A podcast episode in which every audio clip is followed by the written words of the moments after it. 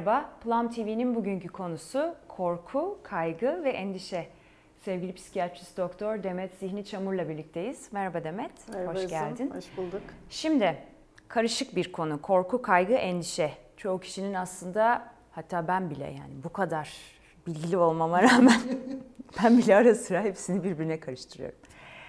Ee, nedir şimdi? Korkuyla mı başlayalım, kaygıyla mı başlayalım? Biliyorsun ben meraklıyımdır bu kavramları bir tanımlamaya.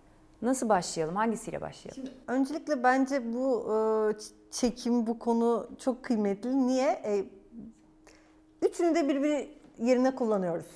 Hepimiz kullanıyoruz yani bunu poliklinikte, günlük hayatta kullanıyoruz.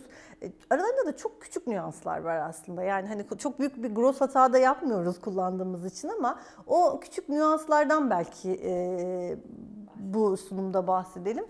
İlk önce korkudan bahsedelim. Korku nedir? Bir kere korku dile dökülebilir olanla ilgilidir. Biz gördüğümüz, işittiğimiz bir şeyden korkarız.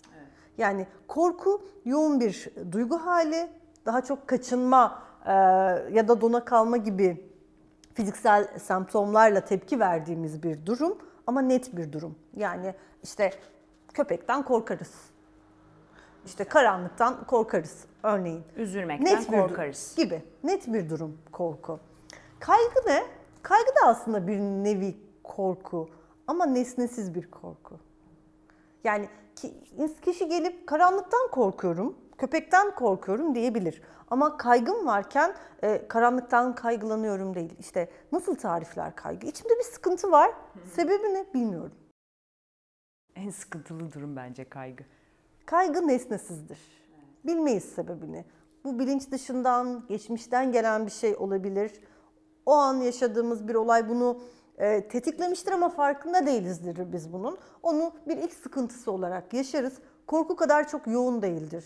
E, mesela korku çok ciddi korkarız o an. Hani kaygı birazcık daha belki e, korkuya göre daha e, frekans olarak hafif gider. Ama tanımlayamadığımız bir şey vardır kaygıda. Bir de endişe var. Endişe ne? Endişe ise bir kaygı. Daha çok gelecekle ilgili ama yani var olacak olayın, gelişecek her şeyin ya en kötü şekilde gerçekleşeceğini ya da beklediğimiz gibi gerçekleşmeyeceğini düşünürüz. Geleceğe dair bir atıf var endişede. Ben mesela bunu bir spektrum olarak e, koyarsak nereye koyarım? Kaygı ile korku arasında bir spektruma koyarım endişeyi. Hani endişenin de bir nesnesi var. Gelecekte olacak bir şey, hani e, kötü olacak ama gelecekte olacak bir bilmiyorum. nesne var. Kaygıda ne olacağını bilmiyorum, sebebini de bilmiyorum. Korku ise şu an yaşıyorum, evet, e, sebebi de bu. Endişenin de her zaman nesnesi olmayabilir ama. Değil mi? Genelde e, gelecekte olacak bir olaydır endişe. Ha, yani e, Covid, mesela Covid üzerinden ben bunları anlatmak isterim. Niye? Çünkü anksiyete bozukluklarını biliyoruz ki Covid e, döneminde çok ciddi oranda artma oldu. Şimdi e, çok samimi temasta bulunduğum bir arkadaşım Covid olmuş. Acaba ben de şu an Covid olacak mıyım diye işte çarpıntı yaşadım şu an. İşte Endişe. şey yaptım. Aslında bir korku yaşıyorum o an. Şu Doğru. an çok aktif. Niye? Ben şu an Covid olmaktan korkuyorum. Evet. Etrafımızda Covid var. Ya acaba ben de Covid kapacak mıyım diye endişe duyuyorum. Ya da işte e, Gelecekte, evet. gelecekte ben de kapabilirim. Kötü bir yerde çalışıyorum. E, insanlar dikkat etmiyor. Kesin kapacağım. Bu bir endişe. Ama pandemi başladı. Pandemi başladığından beri içimde bir huzursuzluk var, iç sıkıntısı var. Ne olduğunu bilmiyorum ama olduğum yerde duramıyorum. Yaptığım hiçbir şeyden keyif almıyorum. Buram benim böyle sanki e, hop hop hop e, hopluyor. Zıp zıp zıp zıplıyor. Tam kaygıyı tarif ettin. Ee, benim kızım şey der mesela böyle çok kaygılandı ve korktuğu zaman e, karnıma e, şey kara bulutlar çöktü gibi tarif ediyor. Gerçekten Güzel de bir öyledir tarif, böyle. evet. Kara bulutlar çöker. Ama sebebi nedir? İşte Covid'den mi korkuyorsun? Yok aslında. Hasta olmaktan mı korkuyorsun? Yok. Ama İçimde kötü bir his var. Aslında Evet. bu şekilde şey yapabiliriz, ayırabiliriz. Şimdi e, korku da hani bu zaten çok temel bir duygu dedin. Bizim varoluşumuzu da aslında aslında koruyucu bir duygu Kesinlikle. korku. Var olmamız için ve varlığımızı sağlıklı bir şekilde sürdürebilmemiz için gerekli tabii ölçüsü mukabilinde her şeyde olduğu gibi. Biz korktuğumuz zaman dediğin gibi ya kaçıyoruz ya donup kalıyoruz. Kaygıda da kaygıda aynısı olmuyor ama anladığım kadarıyla. O böyle yayılan bir süreç gibi kaygı. Korku daha yoğun bir duygu çünkü. Çok yoğun bir duyguyla e, karşı karşıya kalıyoruz. Kaygı evet e, yine onun da şeyine göre frekansına göre değişebilir ama e, böyle bir kişilik özelliği gibi oluyor kaygı. Kaygılı Kişide. kişi. Kaygılı kişi gibi evet. Yani hani e, rahatsız ediyor ama hayatını her çoğu zaman e, idame etmesini engelleyemeyebiliyor. Ama e, tabii ki bu bir kaygı bozukluğu, yaygın anksiyete bozukluğu tanısına girdiği zaman işlevselliğini etkiliyor. Onu söyleyecektim. Anksiyete ile kaygı aynı şey değil mi? Aynı şey. Aynı şey. Aynı şey. Peki kaygı bozukluğu dediğimiz zaman nedir? Yani kaygılı kaygılanmakla kaygı bozukluğu arasındaki fark nedir? Şimdi e, kişinin e, bu kaygı haline, yaşadığı o kaygı haline mesela uykusuzluk, huzursuzluk, e, kas problemleri gibi şikayetlere de eşlik edip kişinin işlevselliğini de artık bu bozuyorsa biz o zaman kaygı bozukluğu diyoruz.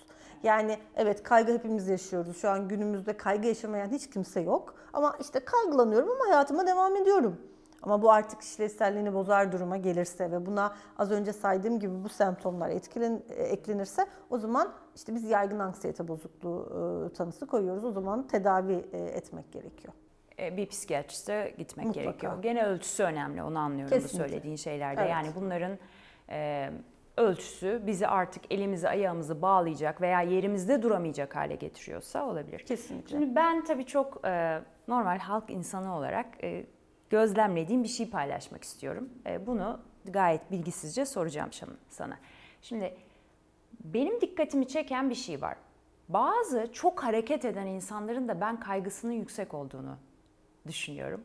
Mesela çok geziyor, çok tozuyor, sürekli insanlarla birlikte hiç yalnız kalmıyor.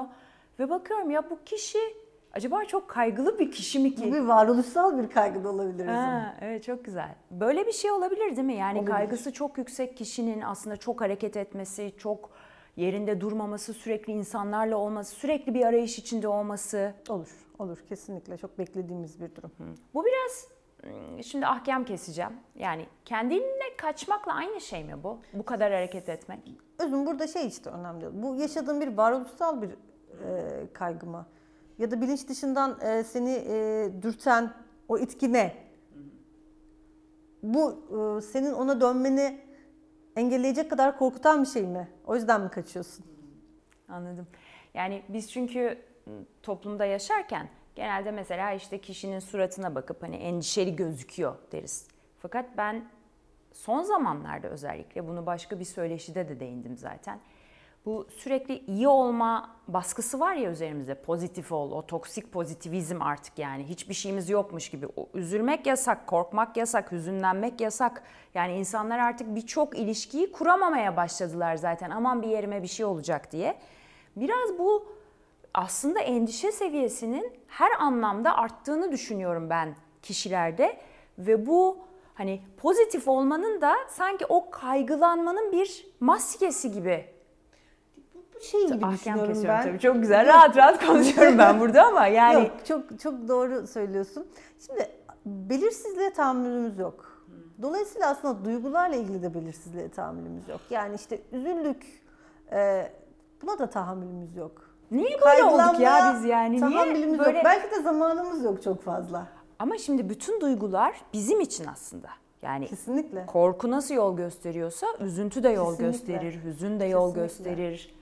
İşte kimisi bunu altı kategoriye ayırıyor. Sen benden çok daha iyi biliyorsun. Kimisi o yelpazeyi daha da açıyor. Mesela şimdi çocukları yetiştirirken diyorlar ki yetiştirirken ne kadar çok duygunun adını koyabilirse, hani artikülasyonu ne kadar gelişmişse aslında o kadar daha sağlıklı olur. Duygularıyla ilişkisi iyi olur ve hayatı yaşayışı da olumlu olur diyorlar. Ama biz yetişkinlere baktığımızda Hani hepimiz çok iyiyiz, çok mutluyuz, her şey süper. Böyle olmalıymışız gibi. Olmalıymışız gibi.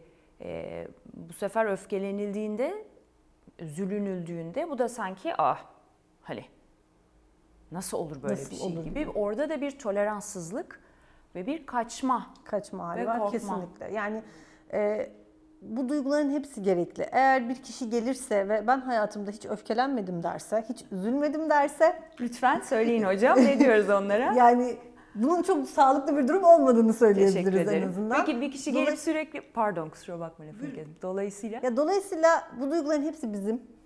Bunların hepsine sahip çıkmamız lazım. Bunları e, yaşamamız lazım. E, Üzülmek de bazen çok kıymetlidir. Ben bazen şunu örnek veriyorum. E, e, mesela yine kızımdan gidiyorum. Mesela bazen üzülüyor, ağlıyor. İşte ben ama üzülmek istemiyorum diyor. Diyorum ki e, mesela düşün ki e, çok sevdiğin birisi gitti. Onu özlemez misin? Özlerim. Üzülmez misin? Üzülürüm. Bak ama bu onu sevdiğin anlamına gelmez mi? Yani o kadar önemli biri ki sevdiğimiz Tabii. için belki üzülüyoruz. Kıymet verdiğimiz için üzülüyoruz. ne kadar şanslıyız ya da bir de. kendimize kıymet aslında. verdiğimiz için hak etmediğimizi düşünüyoruz. Bu yüzden üzülüyoruz gibi. Yani dolayısıyla her duygu gerekli. Ee, sadece o pozitif olan, e, pozitif olarak anlamlandırdıklarımız mutluluk, işte neşe, huzur değil ama korku, üzüntü, zaman zaman ağlamak bunlar da keyifli şeyler. Bunların hepsini yaşamamız lazım ya da keza öfkelenmek gibi. Bizim için önemli olan her zaman söylediğimiz gibi bunun dozu. Heh. Mesela birisi geldi ve çok mutlu, sürekli mutlu. Ne- Ona ne diyoruz mesela psikiyatride? Hani böyle up, manik. İşte bu o, o mutluluk hali manik mi? Hipertimik mi? bir şeyleri çok güçlü bir şekilde bastırıyor mu? Nedir? Bu gerçek bir mutluluk hali mi? Evet, eforik veya hani artık neden? Ee, Haluk Özbay hep şey der, duygularımıza sahip çıkmalıyız. Ve onların ne anlama geldiğini bir rehbere sormalıyız diye de ekler. Psikolojiyle uygulanan, e, uğraşan kişiler bu yüzden çok kıymetli. Çok teşekkür ediyorum paylaştığın kıymetli bilgiler için. Eklemek istediğin bir şey var mı? Galiba yok. Duygularımıza sahip çıkabileceğimiz günler dileğiyle. Hoşçakalın. you